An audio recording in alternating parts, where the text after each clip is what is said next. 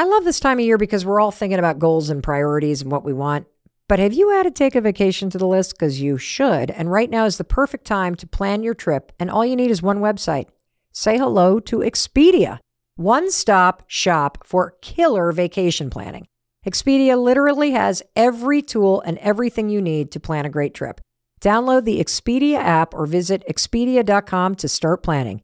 You do need to be a one key member to use price tracking. Signing up is easy and free. Expedia, made to travel. We got a really great new sponsor. It's homes.com. Let me tell you about homes.com. First of all, I love real estate. I love looking at real estate. If you are looking to move, you need to go to homes.com. Why? Because it's more than just browsing and shopping for new homes. Homes has everything that you need in order to buy a home, move to a new home, all there on one site.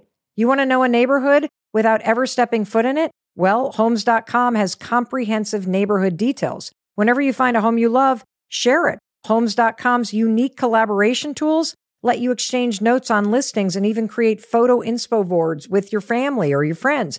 And for all of you that are moving with kids and you want to know more about the local school system, Homes.com's detailed school information covers everything you need to know to find the right schools for your kids. And you can also get the perfect agent because Homes.com has agent directory and profiles. And the best part, Homes.com features the listing agent on every listing so you can easily connect with them after stalking the home and figuring out which ones you like without having to scramble to find contact info. Go to homes.com to learn more.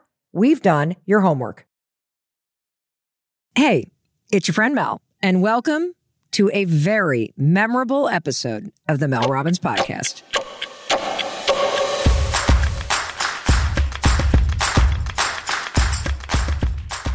Hey, I'm Mel Robbins. I'm so fired up that you're here. I'm a New York Times bestselling author and one of the most trusted experts in the world on behavior change and motivation. And I'm also just noticing that whenever I get on the microphone, literally while the drums are beating and the show is about to open, my voice drops like an octave. I, I feel like I get this stuff in my throat, but that is not what this show is about today. This show is about something really important. It is something that's really personal to me. It's something that I was really, it's not that I was struggling with this, I was really confused by something. And the topic is about memory. And I wanted to talk to you about this today because the last episode that we dropped was all about the nervous system, how you calm your nervous system, nervous system repair, dysregulation, and also trauma. And the episode was like a runaway train. It's unbelievable how many of you listen to it. And it is already one of the most shared episodes that we've done. And of course, what happened is you had a ton of questions about trauma and about your nervous system. And here's one thing I want you to understand if you are breathing right now, you have trauma. No question. There is no way that you can get through childhood and not experience some kind of trauma because trauma is just a situation that is either small or it is enormous and terrifying. A situation that makes your nervous system go on high alert. So, whether your trauma comes from a childhood where you felt unseen, unheard, or unloved, or your trauma comes from some major catastrophic accident, or some violent crime, or physical harm, or a tour of duty, you are experiencing moments where life triggers you and your nervous system goes on alert, and then you have an emotional response. This is something that we all deal with. And Many people remember what caused their trauma. You wrote to me about it, and I cannot thank you enough for your deeply, deeply personal stories, for opening up about it, and for the revelations that you had when you listened to the simple things that you can do based in neuroscience to start the work of repairing your nervous system. And I want to applaud you for being interested in your own healing and interested in this subject and interested in taking control, not about what happened to you in the past, but how you're going to heal this in your mind, body, and spirit moving forward. Well, because of your questions, today I wanted to dig deeper. And I wanted to dig deeper on a particular angle about the topic of trauma. Because so many of you resonated with one particular aspect of that episode And it was the moment when Jessie, who is uh, a member of my team and she runs video production here at 143 Studios, she jumped in in the middle of the recording and asked a question. And this was the one thing that so many of you wrote to me about because you were like, ding, ding, ding, that's me. So, what I want to do to bring every one of you into the fold is to play the clip where Jessie asked this particular question. Mel, I have a question for you. I've never been to therapy, but I get what you're saying. I just don't know how to connect it. Like I feel the emotions and I see what you're saying about the little T trauma, the big T trauma, but I don't remember it. Do I have to know what that little T trauma is to recognize it, or can I just keep it generic and say, nope, that's little T trauma? Excellent question. Yeah, I know exactly what you mean. When you talk about emotion, how would you describe sort of that repeated response that you're experiencing as an adult that you're now like, oh, that's probably little t trauma? What is it? What is your emotional response? I think there's a lot. It just instantly makes me want to cry, get mm-hmm. emotional. Mm-hmm. Um, I also resort to shutting down. Um, but again, I don't know where that's coming from. Why am I so emotional about certain things? I don't have a bad memory associated with it. Now, did you pay attention to what she just said? That here she is, she's an adult and she feels emotional all the time and she doesn't know why she's getting triggered. She doesn't know where it's coming from. And here's the part I want to highlight for you. She doesn't know where it's coming from because she has no memory that is associated with feeling overwhelmed or shut down. And in particular, she has no bad memory from her childhood. And so she's not quite sure now that she realizes, huh, I clearly have some kind of trauma because I can't handle my emotions and I get triggered all the time and I don't like it, but I don't know where this came from. And so many of you resonated with this. And many of you wrote something else that not only do you not remember where your trauma came from, but that you have no memories of your childhood at all. So I wanted to talk about this topic because not having memories or not having a lot of memories from childhood, this is really common. This is one of those topics that is so common in terms of the human experience, and nobody talks about it. There are some of us, like me, that have very few memories of childhood at all. And we walk around forever thinking that there's something wrong with us. So we're going to explore this today because every time I talk about this on social media, I cannot believe how many of you go, Holy cow, that's me. I don't remember much from my childhood at all. I thought I was the only one. And so I wanted to start by saying this is normal. You're not alone. And if you're somebody that can recall your childhood with very detailed memory, there's still an important reason for you to listen to this. I think it's going to be very eye opening when we connect the dots between not having a lot of memories and small t trauma, and also the kind of household that you were raised in. And so I'm going to bring an expert on to connect all these dots for us. But first, I want you to understand something about memories from childhood. So, the first place I wanted to start was by putting a highlighter on the fact that this is normal. I'm normalizing the fact right now that if you don't have a lot of childhood memories, or heck, you have no memories at all from your childhood, do not worry. There are lots of people like myself that go through this and have experienced this.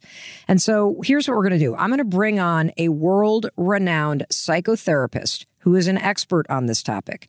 And we're going to unpack this because I want you to understand why this happens, what you can do about it. And I also want you to understand how this is connected to trauma that you may have experienced or what it was like for you growing up in the household that you grew in. And there are reasons why I want to make sure that I take a balanced approach here on this topic because I not only know this topic based on my personal experience, but I always like to remind you when we dig into a big topic like this that I'm not a medical doctor. I am not a licensed therapist. I am not giving you advice on this topic. I'm just sharing my experience and what I've learned as I've researched this topic. But you're going to be able to hear a world renowned clinical psychologist explain this to you. It's not only natural, it's normal to not be able to recall everything that happened in childhood. In fact, researchers and scientists have a word for it They call it childhood amnesia. Now, they've not fully studied this yet, but they think that the reason why it's natural for a lot of us to not be able to recall what happened is because it has to do with how your brain sheds brain cells. And they speculate even memories as you grow up. And here's the thing, though, about your brain. Even if the memories are in there, and this is what I believe, I think that the memories are in there inside of you, but it's just that it's buried so deep in your subconscious you're just not present to it in your day to day life. You know, I look at all of our kids or any of you that listen to this show that are in your 20s or that are in your late teens, and, you know, you grew up in a world where you are basically digitally native. And so you've grown up with apps like Snapchat and BeReal and all of these kind of cool social media platforms where you can have memories. And you know what that means? It means your entire life is basically documented online and you can go back into your memories, literally seven years, 10 years ago, even, and you can see what you were wearing. You can remember that exact day. Heck, you probably even have video from it. And on some level, that's a gift because your brain doesn't work that way. You can't just on demand go back in time with your brain and recall details like the song that was playing at 7:23 p.m. on a random Tuesday night 18 years ago. Now photos, photos jog your memory. Photos will bring that thing, that memory that's stored in your subconscious to the forefront of your mind. And that's a really cool thing. But one of the reasons why you may not recall a lot of memories is because it's just buried deep in the vault of the subconscious of your brain, just waiting to be jogged, waiting to be reminded. There's another reason why you might not have a lot of memories. You may have grown up in a culture or with a family that doesn't do a lot of reminiscing, and reminiscing primes the brain to remember certain things. And some of you may have had the experience where you ask your parents or your grandparents to tell you stories about when they were little, and they really don't want to talk about it. So if your parents aren't reminiscing with you to help you jog your memory, and you're old like I am, I'm not really old. I mean, you know, if you're 54 like I am, those memories are also not getting stronger as you age, and the muscle to recall them is also not getting stronger. But there's a third reason why you may not have a lot of memories, and that's the reason why I don't. I have trauma. Trauma, past trauma, triggers your nervous system to go on a state of hyper alert. And when your nervous system is in a state of hyper alert, or you're living with a constant state of anxiety, or you're always on edge, or you're waiting for the next shoe to drop, or you had a childhood where you were constantly under threat, whether it was poverty or discrimination or abuse, or you lived in a country or in a neighborhood that had a lot of violence, when you're on edge like that all the time, medically speaking, neurologically speaking, this comes from research at UCLA when you're on alert and your nervous system is in a state of alarm, it overrides your brain's ability to function properly. The part of the brain where you're paying attention and you're storing long-term memory, it's it's overridden by the state of alert that you feel of always being on edge. Or if you're like me and you struggled with anxiety for decades, basically if you're always worrying about what's about to happen, you're not even in the room or in the moment to be able to encode memories. When you hear the term dysregulated nervous system, that's exactly what researchers, scientists, doctors, eh, psychiatrists, neuroscience, that's what they're talking about. That you're in such a state of hypervigilance or alert that you're not really even present to make the memories. And I think a lot of people are just like Jesse, that you realize now that you're adult that something's up that you don't like how you can't control your emotional response, that you snap, that you shut down, that you micromanage. Or you're starting to go, well, Mel, I'm kind of like you, that there are large parts of my life that I just don't remember. And it may not be just in childhood. For me, I don't even remember a lot of college or law school. And by then I was a young adult. See, there are also times in your life where you may go through something very acute like grieving the death of somebody you love or going through a massive change like a divorce. It's very, very common for people to say that they don't remember months of their life when those sorts of things happen. And I'll be honest with you. I used to think there was something wrong with me and wrong with my brain For years, I'd kind of make this joke that I thought I had early dementia, but the truth is, I was kind of scared that something was wrong. I mean, why did my best friend have total recall of absolutely everything that happened in her childhood? But I couldn't remember much of anything. It's as though years went completely missing. And it's only when I started talking about it online that I realized how common this is. Every single time I would post about it, I would be flooded with comments. Oh my God, that's me, that's me, that's me. Now, what you're going to learn today is going to give you incredible insight on this topic, and it's going to give you deeper, deeper knowledge about trauma and how it connects to not having memories. And we're also going to dig deep into a really important topic, and that's about how having emotionally immature parents can also be connected to having no memories. So, buckle up because whether or not you remember your childhood, this is going to be a very memorable episode of the Mel Robbins podcast because everything you're going to learn today will make a positive impact on your life moving forward. So I reached out to a friend of mine, Dr. Nicole LePera. You probably know her as the holistic psychologist because she is followed by millions and millions of people online around the world. And I wanted to have Dr. Nicole on to dig deeper with me and talk about why she thinks it is that people like Jesse and myself, and perhaps even you, have very few memories. Dr. Nicole LePera was trained in clinical psychology at Cornell University the New School for Social Research, and the Philadelphia School of Psychoanalysis. She is the author of the number one New York Times bestselling book, How to Do the Work, and the host of the podcast Self Healers Soundboard. As a clinical psychologist in private practice, Dr. Nicole often found herself frustrated by the limitations of traditional psychotherapy. She wanted more for her patients and for herself. So she began a journey to develop a united philosophy of mental, physical, and spiritual health that equips people with the tools necessary to heal themselves. Dr. Nicole is the creator of the Self Healers Movement, where people from around the world are joining together in a community to take healing into their own hands. In 2019, she founded Self Healer Circle, the first virtual self guided global healing membership. Self Healer Circle has become a movement with members from over 60 countries who heal as a collective. Her latest book, How to Meet Yourself, the workbook for self discovery, was just released. And one of the things that I love about Dr. Nicole is how fierce she is. She is so committed to you being your best healer. This woman has taken so much flack from the traditional psychotherapy, psychology, and psychiatry fields, and she is not stopping, man. She is on a mission to equip you with everything that you need to do the most important thing you could do for yourself, and that is to heal yourself and to create a better life in doing so. Woo! I am so excited to introduce you to her. And the topic we're going to do first is what it means to be raised by an emotionally immature parent, which is basically someone who does not have the ability to deal with their emotions in an effective or healthy way. They can't deal with stress, sadness, frustration, rejection. And you, as the kid, you feel the brunt of that inability to cope. And I'm embarrassed to admit to you that when Chris and I first had our kids, I was that emotionally immature parent.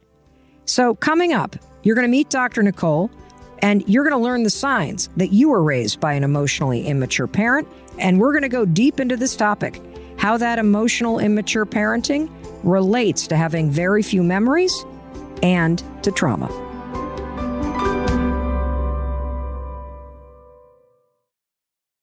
The Mel Robbins podcast is proudly sponsored by Amica Insurance, our exclusive insurance partner. Amica Insurance is all about empathy. They know that your auto, home, and life insurance are more than just policies. Home insurance is about protecting the life you've built. Auto insurance is there to protect you on the road ahead. That's why Amica takes a consultative approach to help protect what matters most to you. They're a customer owned insurance company that puts your needs first and their representatives are available 24 7 for claim related matters. As Amica says, empathy is our best policy. We've all been there. You have a question about your credit card, you call the number for help, and you can't get a hold of anyone. If only you had a Discover card. With 24 7 US based live customer service from Discover, everyone has the option to talk to a real person anytime, day or night. Yep, you heard that right. A real person. Get the customer service you deserve with Discover. Limitations apply. See terms at discover.com slash credit card. Have you ever heard about the Your Garage feature on cars.com? Here's how it works. You add your car to your garage to track its market value and cash in when the time is right to sell. Track both your car's historical, real time, and projected value. And then when it's time to sell, easily secure an instant offer from a local dealership or sell it yourself on cars.com. Start tracking your car's value with your garage on cars.com.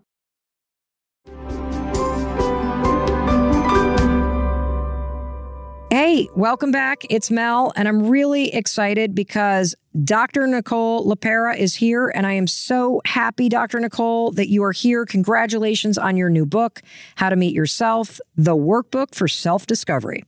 Thank you so much for having me, Mel.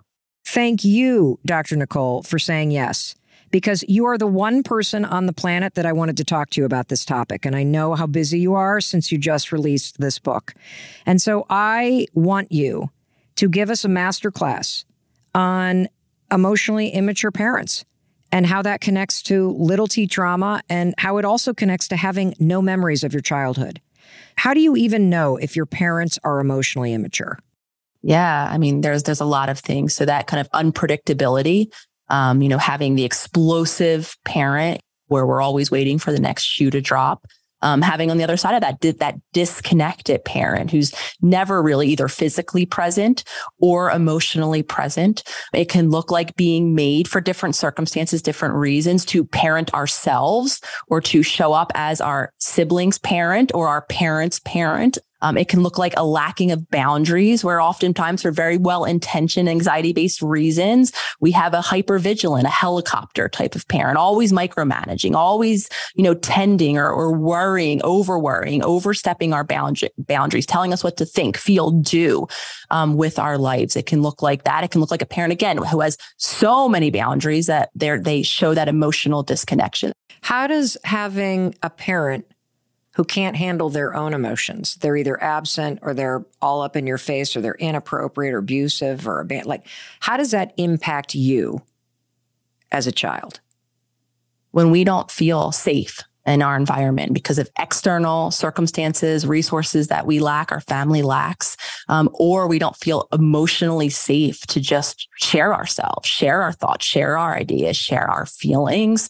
That creates an overwhelming emotional experience in, in us. And without that attunement or that safe, grounded human, more often than not, this isn't the one off, you know, where a parent was screaming and yelling one time when emotions ran high. This is when this has become a consistent pattern. It creates overwhelming stress in our child body with a lack of support or a lack of resources that creates us or that shifts us um, physiologically, our nervous system into that survival mode. We are very adaptive creatures. Our body will deal with it in one way or another um, by you know fighting the situation by becoming overreactive ourselves as a child this looks like tantruming yelling unable to actually soothe ourselves it looks like being distracted a flee, a flight type response where a child is always unable to ha- pay attention, distracted, um, doing a million different things at once. It creates a shutdown experience. If the stress is too much, too consistent, and I don't have that support, you'll do what I did. I just began to check out entirely. And I'm just describing very simply um, all of the different nervous system cycled responses that we go into when the stress or there is lack of safety in our environment and we don't have an attuned caregiver to help literally our bodies come back into that regulation or come back into that safe experience. I think for a lot of people that hear this the first time, Dr. Nicole, it's easy to kind of go like, well, isn't everybody's childhood like that? What human being on the planet isn't like that? Like, I'm so used to that. Isn't that what life is like? Absolutely. And I wanted to say two things quickly, too, that I think contribute. Um, first and foremost, it's the reality that when we're children, we don't really have exposure to other experiences of life, right? It isn't until we have peers and we start to go over other people's houses. We don't have the experience to say, oh, okay, well, this is what it looks like, like in my house. And it doesn't look like that everywhere else. So we'll assume, we'll generalize, we will make statements that, oh, this is what it is for everyone.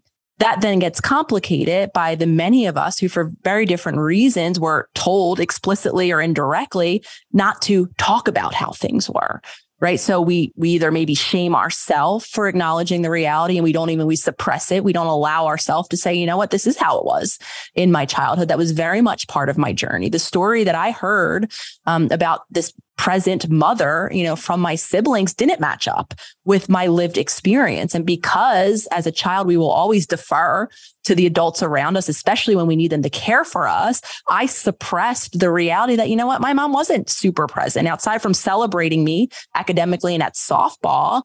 My mom spent a lot of time dealing with her chronic pain. That wasn't the story, though, that I heard in my family. So I suppressed my version of reality until I entered my 30s when I started to say, wait a minute, this, this is how it was for me. It might have been different for you in your childhoods because my siblings are 15 and 18 years older than me. Right. So to answer your question, the more we become conscious, honest, and allow ourselves to then feel, I've left that out of this whole process, feeling right about how it is that our experience was for us, allowing us to say, you know what? I didn't get some needs met and I'm sad and I'm in grief and I'm angry and I'm a million different things wrapped up into one, mm. allowing us to have that space now to tend to how we feel about the experiences that maybe we have suppressed for so long for whatever reason it is will then allow us to begin to change them.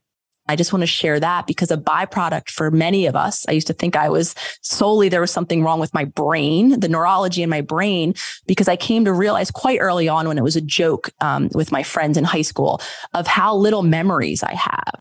I would go out, right? I would do things with them and I would have no memories. With time with them, I wouldn't be able to even share how my my early, you know, Christmases looked. And I started to entertain Mel this, this, this concern for a very long time that I must have something wrong in my brain. Mm-hmm. That happened to me too. For years, I thought something was wrong with me. And I believed that this was a sign that I was either going to have Alzheimer's or dementia, that there was like something up with my brain. And, you know, whenever I would admit to friends from childhood that I, I just don't remember much. They would look at me like I had two heads. I actually submitted myself for a study um, that I thought I was I was suffering from something called selective autobiographical memory disorder. I remember it because I thought, oh, okay, that's what's wrong with me. I have this, you know, very rare neurological issue that created this, you know, experience of I don't remember my childhood. None of that was talked about in my family. It turns out none of us do. And the reason for that is um, when a couple reasons. When we're not fully present, when we don't have that attuned, safe space to be present to what we think, how we feel, how to navigate or regulate our emotions, going from overwhelmingly stressed back into safety. And we begin to check out, like I did, we're not consciously present enough to encode the memory itself, the recall, the kind of um, movie screen of what happened. I'm hesitant to use the word memory because the memory does live within our mind and our body, but we're not able to draw it up, call it to mind, describe it to someone else. And then Another aspect of this that impacts memory is stress. When cortisol goes up, which is the major hormone that deals with or that is released within our bodies when we're stressed out, the more consistently the higher levels of cortisol racing through our mind and body, especially in childhood, when our brain is still developing, because we now know that our brain is actually still developing well into our 20s, that high level of cortisol actually impacts a part of our brain that is responsible or plays a role in memory, which is our hippocampus. So now we're not present. Our hippocampus and the functioning of our hippocampus, one of the memory systems is impacted. Now we have this experience of I don't remember. And it took me beginning to share um, that I don't have memories, you know, walking through the shame of it all, that I'm actually hearing overwhelmingly how few of us really truly, again, remember those early things. So I just wanted to go down that path quickly because a question I commonly get then is, well, well, then how do I heal? Don't I have to go back and right tuck myself in and replay that terrible memory and know what happens? And the answer is No, because chances are, again, you're living, you're, you're a living memory of that. You'll see it in these moments of emotional immature reactivity or these moments of shutdown, or even just in your general habits of relating to another human, because all of that is so imprinted again in those earliest experiences that for the many of us, the many of you listening who, you know, don't have memories, I hope to relieve maybe some of the shame, maybe some of the worries of something neurologically wrong with you that I once had, and also give you the place to start, which is right here, right now, by becoming conscious to how it is you're showing up now. Because again, that often is a remnant of that memory in and of itself, living in your mind, in your body, and often in your relationships, creating the world around you. That's relieving to hear that this is normal. Did you hear that, everybody? I, I, mean, I know I said it was normal because I've experienced it, and I now know so many of you have. But, you know, when you hear a psychologist say it, it kind of makes you exhale or at least it makes me exhale. And if you're like Jesse, who is now realizing, huh, I, I have some trauma that I need to address because you get so emotional or you get triggered and you shut down or you explode. What Dr. Nicole is saying is that your emotional immaturity as an adult, basically meaning that your emotions overwhelm you, you can't process them, you can't cope, that right there, that is evidence that you are experiencing past trauma right there. And she's saying that the place to start is exactly where Jesse did by recognizing that when you get triggered by life and you're not in control of your emotional responses as an adult, that is evidence of past trauma. You don't have to remember when it began because you know it's happening now. And when we come back, Dr. Nicole is going to talk about how we change that.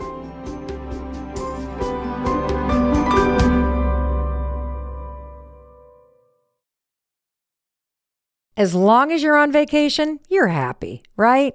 But the truth is, some vacations are better than others, and there's one that's better than all of them Celebrity Cruises. With rooms, food, and service like theirs, you'll never want a vacation any other way. They even have weekend Caribbean escapes for a quick getaway. So visit celebrity.com, contact your travel advisor, or call 1 800 Celebrity and see why nothing comes close to Celebrity Cruises. Ships registry, Malta, and Ecuador. Mother's Day is right around the corner, and don't you dare do what the old Mel Robbins used to do, which is put off getting your mother a gift until the very last minute, and then you're scrambling and you're calling the flower shop the day of. You know, you've done it, so have I. We're not doing that this year. You want to know why? Your mom deserves better. In fact, she deserves the best. That's why I want you to check out Cozy Earth. They're one of my favorite sponsors of the Mel Robbins podcast because they make the single best sheets on the frickin' planet. I am talking soft, moisture wicking. If your mom's going through hot flashes like I am, Cozy Earth. If your mom loves snuggly soft sheets, Cozy Earth. This Mother's Day, treat your mother to the luxury she deserves with Cozy Earth bedding and sleepwear and prioritize her self care and sleep health. She deserves it. Don't forget to use promo code Mel Robbins at checkout for 35% off at cozyearth.com. And after placing your order, select podcast in the survey and select the Mel Robbins podcast in the drop down menu that follows. Let's fricking go because your mom rocks. As a business to business marketer, your needs are unique. B2B buying cycles are long, and your customers face incredibly complex decisions. Isn't it time you had a marketing platform built specifically for you? LinkedIn ads empowers marketers like you with solutions for you and your customers.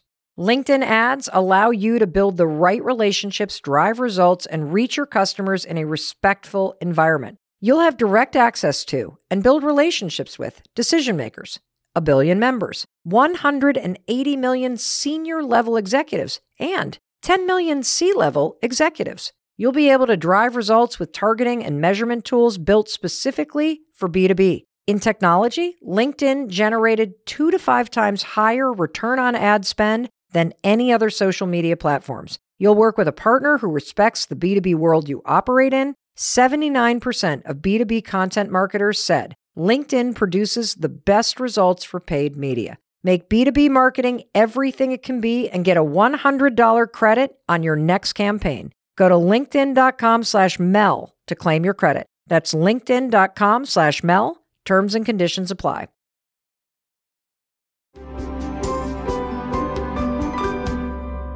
Welcome back. You're listening to the Mel Robbins podcast, and I have Dr. Nicole here with us today. You probably know her as the holistic psychologist. And one of the things that you and I first connected over is the fact that we both have almost no memories from childhood. And I, like you, used to think there was something terribly wrong with me that I was going to have early onset Alzheimer's, that there was something off. It's menopause, it's this, it's that, it's my anxiety. And I, I, have so many experiences, like talking to my best friend from childhood, Jody Brick, and she'll be like, Remember that time? And it's not little shit, Dr. Nicole. It's like, Remember that time you came to visit me at Central Michigan University? I'm like, No. She's like, Yeah, you came for the weekend. I'm like, I don't remember that. And so learning that it's not only just me and it's not something wrong with my brain, that this is a function of the childhood shit that is in my nervous system and how I was coping and processing all this stuff that impacted my ability to make memories and that that's okay. And I actually think it's way more common than you think. Absolutely. And, and I'll speak to the point of how recent it is for me, even in the early years of my relationship with my partner, Lolly. I mean, she has talk about the opposite. She has an elephant memory. This girl can remember like what I was wearing and like wild. And she, there's many things and moments where she's like, do you remember when we, you know, went to this place, did this thing? And up until, you know, very recently, my answer has been no.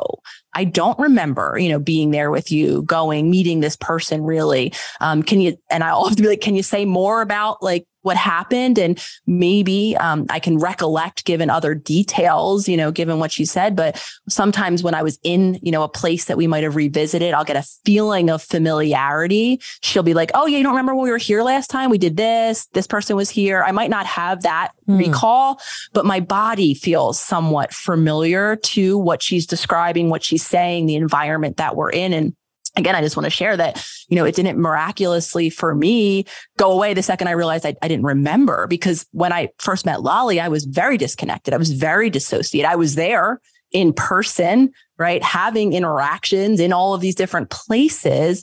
But my attention, my awareness, myself was so, so far away that again, I, I still didn't retain those, those recall based memories and moments. So I just want to share that again because I think some of us might still have many moments. We might have something last week that we're hearing from a loved one that we did or didn't do, or, you know, place that we were at, and we might not have the ability to recall that. And again, that might be maybe for someone listening, an indicator of how, you know, lacking presence, of how there might have been something that feels unsafe. You might generally never feel safe. Your nervous system might still be so dysregulated that you're still on that spaceship. So your answer is honest to God, no you don't yet remember that thing, though I will share that as I become conscious. And for me, it's a daily commitment. It's a daily intention um, because I do have that habit to check out, to dissoci- dissociate, especially as stress goes up. It doesn't immediately just, my nervous system doesn't just get on board. I have to teach myself how to stay grounded, how to stay connected, how to tolerate more and more stress so that I don't just check out and I can begin to remember and retain the life that I'm living.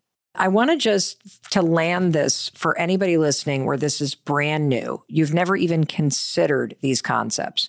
When Dr. Nicole talks about the nervous system, and then she talks about slowing down and, you know, working through, for example, the first part of the book, which is going to force you to slow down. And it's going to force you to get out of the autopilot of your life and truly go inward and consider your lived experience in your body. The visual that I think about is your nervous system is sort of like the engine of a car. And it's like, for me, revving all the time.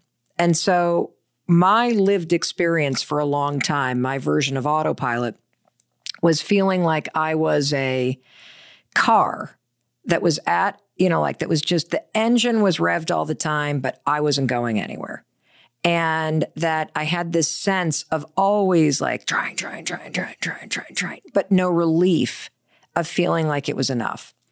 And what happens and what Dr. Nicole is saying is available to you that you are your best healer, that you can pull over. Like the view that you are driving past because you're on autopilot or you're checked out or you're flooring it and you're addicted to being busy and achieving and outrunning the sadness and whatever it is that you're trying to outrun. You are missing this extraordinary view because your nervous system is just revving. And healing is the process of slowing it down and pulling over and doing the inner work. And again, you know, how to meet yourself. This latest incredible transformative work of yours, the whole first third of the book is dedicated to exercises to help you do that. And so that's the first thing that I wanted to say that what we're talking about when we talk about nervous system regulation is imagine a life where when you go to the grocery store and somebody else walks in front of you and grabs the last can of tomato sauce that you had gone to the store to buy, you don't lose your shit. You literally are able to tolerate that and not lose your shit. Or you get an email from work and your boss is curt with you. And it doesn't trigger a spiral of thinking that has been around since childhood where you that's it i'm so unworthy i'm so stupid the, the beat down and so when we talk about healing and we talk about regulating your nervous system what she's actually saying is that you can liberate yourself from the experience of day-to-day life where you deliver the childhood beatdown you've been doing subconsciously forever and the small, daily, irritating, disappointing crap that happens in life doesn't send you into an emotional tsunami or send you to bury yourself in alcohol that that is what's on the other side of this. Am i correct dr nicole?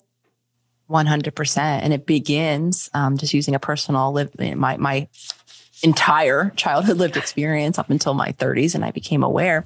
It begins with becoming aware, becoming conscious of yourself and your current experience, and in particular of your body. And what I wanted to share was I'm I'm a self-proclaimed hippie at heart, I like to say, because all I've ever wanted is peace, rest, a moment to just be and the freedom that I imagine that came with that. Yet what I was so largely unaware of until I began to turn that spotlight of attention down to my body is I never could rest. Um, my family used to joke with me that I used to say, I'm bored, I'm bored, run a mile a minute. I was doing, doing, always on the go, which very much mimicked always going to that next hurdle, checking that next box. To simplify it, I couldn't relax no matter how much my mind wanted that moment of relaxation when I didn't have anything on my schedule, for instance, or, and I was just sitting there, right? Here was my day, my Sunday. It's time to relax my body, because our body is talking to our brain in communication every moment of every day, my body was so tense. My nervous system was so dysregulated. This is where no amount of, in my opinion, positive thinking, me looking around saying, well, Nicole, nothing to worry about here. Just relax. You have nothing on your schedule. There's nothing to do. Why can't you just feel at peace? And the reason was because all of the signals that my body was mm. sending my mind was that peace, relax. There is something unsafe. There's a threat. I want to talk about this buzzing experience because for people that have never been to a therapist, never even occurred to them that maybe some of the things they experienced in childhood could be a form of trauma. Like, because you hear the word trauma and you think uh, people that have had tours of duty or have been victims of violent crime or who have experienced a horrible accident or witnessed something catastrophic. And what we now know is that that's not true, that there are all kinds of small experiences that you may have dismissed or not remember that do cause your nervous system to go, oop, oh, mom's mad. Oh, somebody's not talking to me. Oh, what, dad's not coming home again tonight? Oh, she's drunk. Oh, what do you mean I have to be the man of the house? I needed a hug. Like all these little like things that that just flip this switch inside you as the little you that made you flip into what you refer to as hyper vigilance. Now, I refer to this as that buzzing, that sort of like zzz. And what I noticed in my childhood is that if I was achieving, everybody's happy. But if I wasn't doing something worthy of bragging about, then it was duck and cover. Who's upset? Is everybody okay? Like just, and so that's that buzzing, that sort of hyper vigilance. And when, can you talk about why it's important to notice if that's part of how you experience adult life and what it is?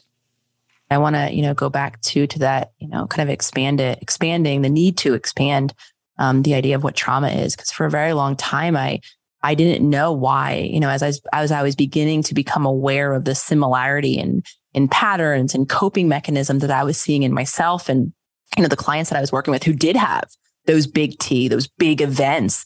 Um, again, this was another moment where I entertained this belief that maybe there's something wrong with me. I even, you know, scoured the very few memories, the recalls that I had, you know, to try and imagine could something really bad have happened? Because why am I coping? Why am I dealing? Why am I struggling?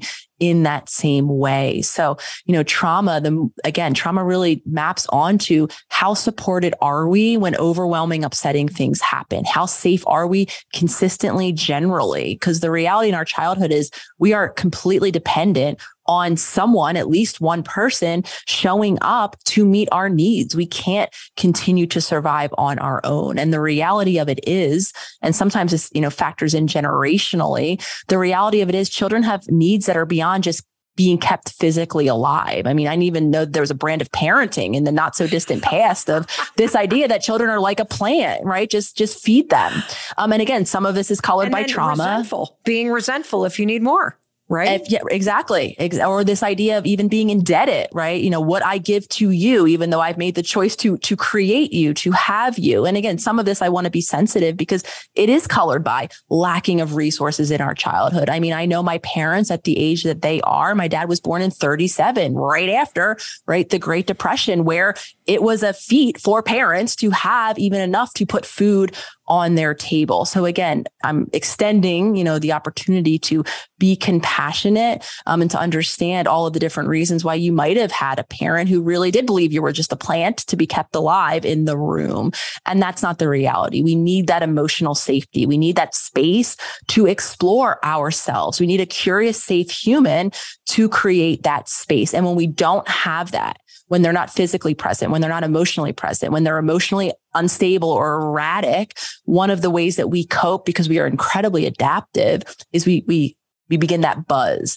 We become hyper vigilant to the external world. Because if I become so attuned to a change in mood, to a change in facial expression, to whether or not my, my parent if I learn the patterns of what upsets mom or dad, what creates a situation where they're not present to us, what creates a situation where they are able to give me the little bit of attention or connection that they are unable largely in other moments. And for me, very similar to you, it was when I was keeping the peace, not causing an issue, not putting any more stress on the already overwhelming stressed table of the family.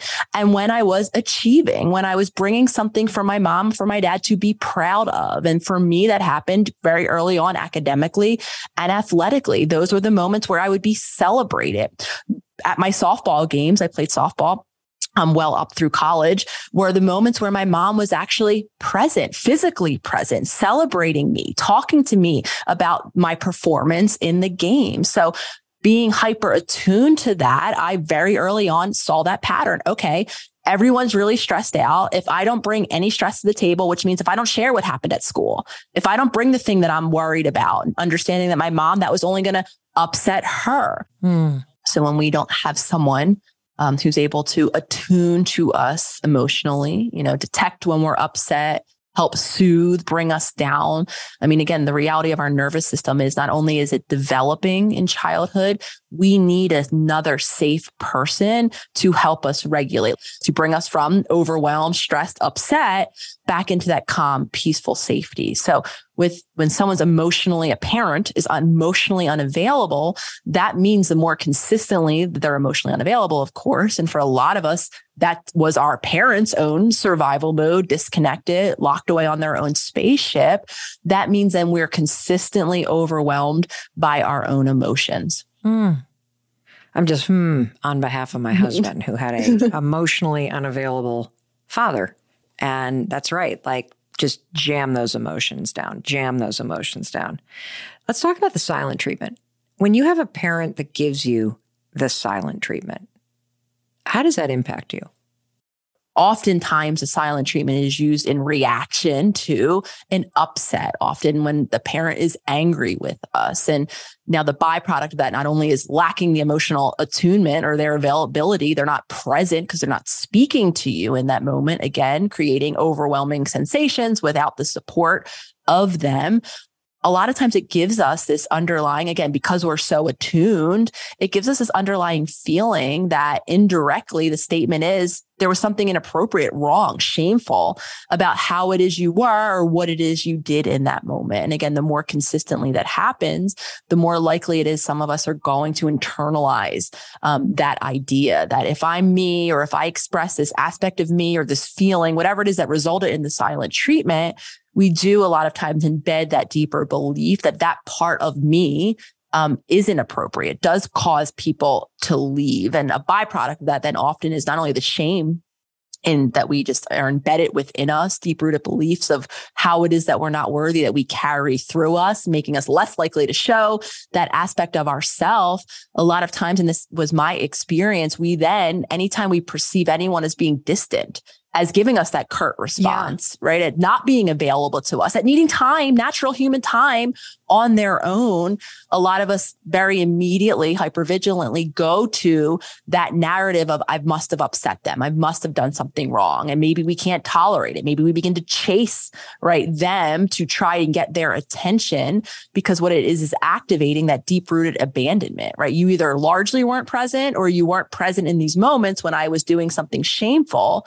And now I'm just overlaying that filter into what's happening now. Even if again, why they're curt, why they're short, why they're unavailable might not have anything to do with us at all. They might be distracted with work, right? They right. might just need some time like every human needs to be by themselves. It might not be anything in reaction to anything that we've done, but a lot of times we then struggle to tolerate distance, silence. Um, and we always assume we've upset, we've wronged, we've hurt someone in those moments. Well, I know that everybody's now like, what do I do? What do I do? What do I do? And so obviously, Dr. Nicole has incredible resources. We're going to link to all of them. One of which is How to Meet Yourself. It's her latest book. Although it is a self guided workbook, it is a gift um, that if you're sitting there going, I gotta go in, I gotta, I got, I gotta heal. I'm telling you, get how to meet yourself. Now, while they're waiting for their workbook, is there one thing one thing that you could give everybody to do when they want to take the first step on the road to healing? There absolutely is. Um, I, again, full circle beautifully. Change happens when we first become conscious of where it is we're at.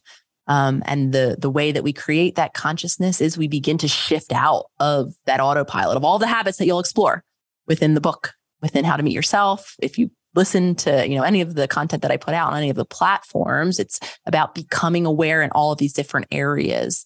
Awareness happens that when we're conscious first and foremost.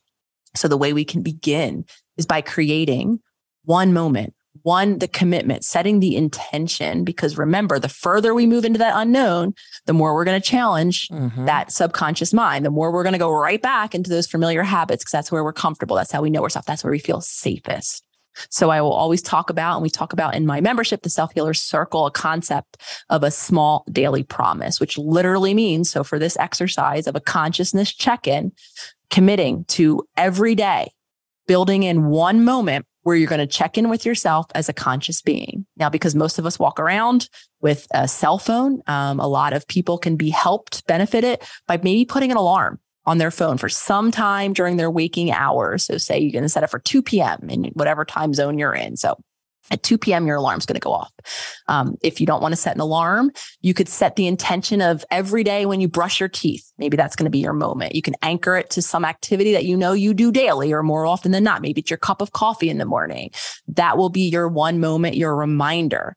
Others, I developed um, when I began my journey, understanding how difficult it is to create change, how that autopilot, from the moment you open your eyes, autopilot's ready to coast you through your day um, I actually began a practice of what I call future self journaling, which really simply is every morning, and I still do it.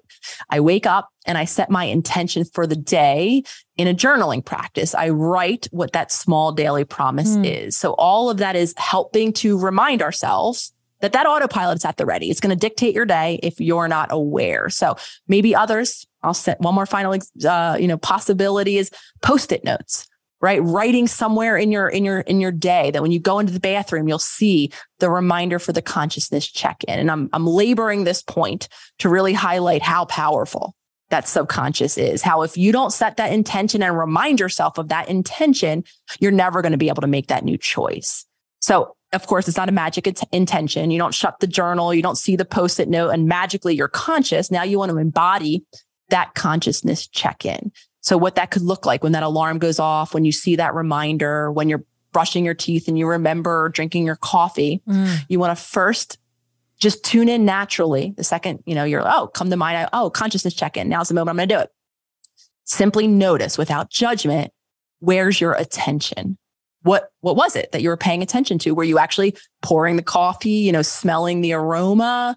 Were you you know if it was an alarm that went off were you really immersed in the conversation that you were having or really present to the work that you were doing or the dishes that you were washing? Or was your attention somewhere else? You were lost in thought, worrying about an argument you had, an upcoming presentation, right? Were you not aware of the given moment? Because where our attention is, is going to dictate how present we are. If I'm lost in thought, whether it's about yesterday or tomorrow or whatever it is, I'm not here to what's, I'm probably still doing the action of doing the dishes, of drinking my coffee, but attentionally, I'm a million miles away. So again, not to shame yourself, just to notice. Am I fully conscious? Am I aware of what's happening? Or did the alarm almost scare me? I jumped out of my skin when it went off because I was so lost in thought. I was disconnected. I was distracted. I was on my spaceship. And then in that moment, you can embody the choice to, to focus, to shift your attention. I like to say, grab a hook for your attention. And some options are your body will be breathing. It's what keeps us alive. So for some of us, we can just attune in that moment to my breath the breath, whether it's coming from my chest or from my belly, maybe just I noticing, just taking the moment once I've come to the awareness, oh, I was lost in thought somewhere else. How is my breathing? Hooking our attention on our breath. For others, the breath might be difficult at first. Maybe it can be what is happening in terms of the sensational experience, my senses. Mm. Is it alive because I'm washing the dishes, right? And I smell the soap on my hands or the coffee that I've just made. Are there bright lights in the restaurant where I'm having the conversation with my friend? I might go through that, you know, the five senses checklist where I make the intention to notice something I'm seeing, touching, tasting, hearing in that moment. I'm now in my body because I'm either paying attention to my breath, I'm paying attention to what's happening in terms of sensation, or I could just pay attention to the fact that I'm in a body grounded in time. Maybe I'm sitting and I just feel how it my heels are feeling upon the earth the walk that i'm on feeling what it's like to be in a human body with muscles that are taking those next few steps as i'm on the go and my alarm went off. Maybe i'm sitting in a nice comfortable chair. I'm laying on my couch. I can just turn my attention to how it feels to be supported however it is that your human vessel is being supported in that moment and that commitment begins when we set that intention. Yeah. When we notice where our consciousness is, not shaming ourselves if you're not present. And then when we find the hook, and it might take experimenting with all of those different suggestions right. I just made to discover the one that just gives you a little more likelihood of becoming conscious. And then you want to build on that daily commitment. Just keep that one promise for a couple weeks until you're almost like, ah, you know, I do this now and then build two, three moments in of your day. Because the more present we are, the more we can then expand the more full focus to, okay, well, how is my body doing? Am I in that state of dysregulation? What's racing through my mind? What are those meanings and those filters, like we touched on, mm-hmm. that are hmm. coloring emotionally how I'm being or what I'm reacting from in this moment? None of that is possible until we first learn how it feels to be present to ourselves in our own presence in whatever moment it is that we're living. Well, thank you for sharing that. And I want to just say something to the cynics. Because when you hear the word healing and you're dealing with topics like childhood post traumatic stress uh, dysregulation disorder, it can feel sort of like, really? That's how I'm going to start this? And so I want to talk to you, the cynic, because I'm going to give you an example. You know how when you go away on vacation and it's like amazing because you're in a totally different environment and you're present to everything because it smells different and sounds different and looks different and you're in a hotel room and you're on a beach or you're in the mountains and and just everything is different so it wakes you up and you have this sense of aliveness and presence what dr nicole is saying is that you're not going to be able in your current life to snap into that 24 7 and so this practice that you're going to have to prompt yourself to do and that you need to commit to doing is a way to start to awaken that feeling in your day to day life now so that you can develop this muscle of being present to your own experience. And it's only from there, being awake, that you can then start to widen that out into what you actually want your experience of life to be. And I strongly encourage you, if you don't already, to follow Dr. Nicole online with millions and millions and millions of other people that she reaches every day at the Holistic Psychologist. How to Meet Yourself is a extraordinary self-guided workbook that walks you through how to meet your emotional self, how to meet your habit self, how to work through the ego, how to work through past stories. It's beautiful. It is um, just a gift. And so give this gift to yourself. And Dr. Nicole also has a membership program that is so popular that if you're interested, you should check it out, Self Healer Circle. But you have to be on the wait list before you can even register. So I want you to get in there and check it out if this is something that is interesting to you. So I want to thank you, Dr. Nicole, for showing up and for um, just really helping us understand the opportunity that we all have to heal ourselves and to, in your words, start to be the parent that we didn't have because they did they weren't able to do it. Well, I want to thank you, Mel, as always, for the opportunity uh, to connect with you uh, to connect with your community and for for how you so authentically, so bravely show up in this world. Um, I'm so so grateful, and I'm so grateful for all of you listening. Um, you know, I want you to take a moment, maybe as you sign off from from this podcast, to celebrate the the fact that you tuned in, that maybe you heard some new, maybe some even challenging ideas, and you gave yourself. I love the, the language that you're using, the opportunity to hear something new, to challenge maybe some familiar beliefs, because it is in that newness, doing something, making a new choice, challenging maybe what we imagined was again just inherently who we are that that great change literal lifetime transformation begin. So I, I, always like to just take a moment and, and honor the listeners, um, honor the work and the conversations, Mel, that you have that give people what I believe is a life changing opportunity to hear new information, um, to make the sense of it that makes sense and resonates in their own life, will then gift them with that opportunity to begin to integrate it through those new daily choices. And in my opinion, it is like those dominoes that it quite literally begins with us becoming more conscious, more aware, and in my opinion, leads to maybe this sounds idealistic, but world changing new actions of our collective. And that's what keeps me inspired to show up. So thank you again for your time, your presence, and who you are. Oh, you're the best. I like what you said about dominoes and how it all begins inside of each and every one of us. That the first step is becoming more aware and the more aware that we become, you know, I'll go all the way back to the beginning, like Jessie becoming aware that when she gets overwhelmed in life, she shuts down or she cries and she doesn't know why. When you start with becoming more conscious, that does open the door to healing and to changing your response to things. And I don't think it's idealistic. I do think that when we start and change ourselves, the world around us changes. There's no doubt. And one of the things that I just love about you, Dr. Nicole, is that you help me get clarity around the issues that I don't understand. you know, like not having childhood memories, which is one of the first things that you and I connected around. And Dr. Nicole also says one of the first places that you can start once you start to become aware is just set an intention every single morning. And I like to think about this like a tow rope. That singular intention is something that you can hold onto that will pull you with that intention throughout your day. And it's powerful because if you set an intention today, today I'm going to be peaceful. Today I am going to tap into my belief in myself. Today I'm not going to be in a hurry today. That's going to be my intention. You can come back to that singular intention and it will help you center yourself and gain control. And the genius of it is in the simplicity.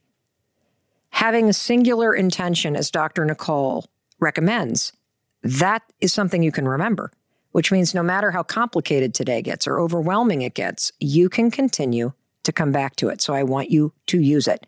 One other thing that I love about Dr. Nicole is that every single time she reminds us that you are your best healer, I just feel like a Oh, oh yeah, that's right. I am my own best healer because I can get conscious and I can start healing my nervous system by setting an intention and noticing when I get triggered. And one more thing that you can do, pick up her new book. We will link to both her number 1 New York Times bestseller, How to Do the Work, and her latest instant bestseller, How to Meet Yourself in the show notes. And if you do decide to start healing, Know that I am right there alongside you doing the healing work too. In fact, it's been one of the greatest things that I have done for myself in the last three years. One thing that I notice now that I get older is we all start down the path at some point. At some point, you're going to wake up and go, I'm so tired of this bullshit. Doesn't matter how much money I make or I don't make, or what friends surround me or don't surround me. I am tired of the inner chaos. You deserve peace. And just know that as you start to repair your nervous system and you start to dedicate your life to finding that peace and that healing inside you, I'm right there alongside you. And I also want you to know that I love you, I believe in you, and I believe in your ability to become more conscious and aware and to use the simple tools that you're learning every single time that we talk to create a much better life for yourself and inner peace that you deserve as you live it. All right, I'll see you in a few days.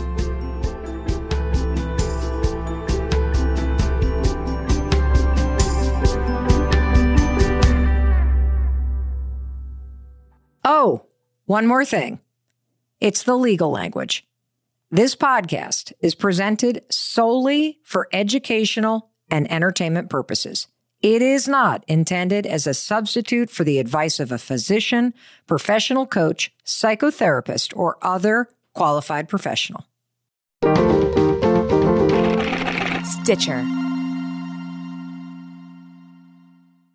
Look around. You can find cars like these on AutoTrader. New cars, used cars, electric cars, maybe even flying cars. Okay, no flying cars, but as soon as they get invented, they'll be on Auto Trader. Just you wait. Auto Trader. The living room is where you make life's most beautiful memories. But your sofa shouldn't be the one remembering them. The new life resistant, high performance furniture collection from Ashley is designed to withstand all the spills, slip ups, and muddy paws that come with the best parts of life. Ashley high performance sofas and recliners are soft, on trend, and easy to clean. Shop the high performance furniture in store or online at ashley.com. Ashley, for the love of home.